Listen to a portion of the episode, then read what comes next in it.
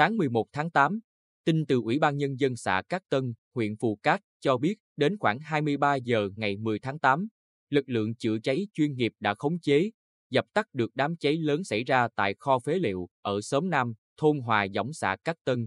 Khoảng 17 giờ ngày 10 tháng 8, lửa bắt đầu bốc cháy tại kho phế liệu của ông TBT, ngụ địa phương.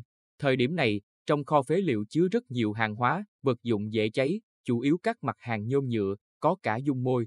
Do vậy, khi ngọn lửa bén cháy đã bùng phát mạnh, lan rộng qua kho phế liệu của ông TBH nằm cạnh đó.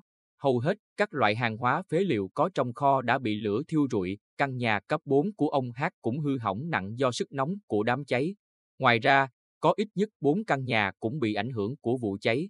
Một cán bộ của Ủy ban Nhân dân xã Cát Tân cho hay, hiện tại chúng tôi đang kiểm tra, đánh giá mức độ thiệt hại, ước tính thiệt hại từ vụ cháy này rất lớn. Các căn nhà lân cận kho phế liệu đã bị lửa táp sang, gây thiệt hại. Đám cháy đã khiến đường dây điện trung áp, hạ áp 8 công tơ của các hộ dân ở thôn Hòa Dõng hư hỏng, gây mất điện tạm thời trong khu vực.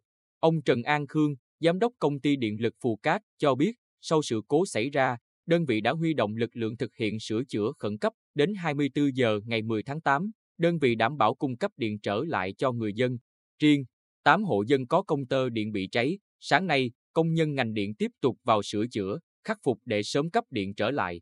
Sáng 11 tháng 8, công tác điều tra, xác định nguyên nhân mức độ thiệt hại vụ cháy đang được cơ quan chức năng của huyện Phù Cát thực hiện. Đám cháy xảy ra trong phạm vi gần 1.000 mét vuông với ngọn lửa lớn, khói đen bốc cao, bao phủ diện rộng một vùng trời.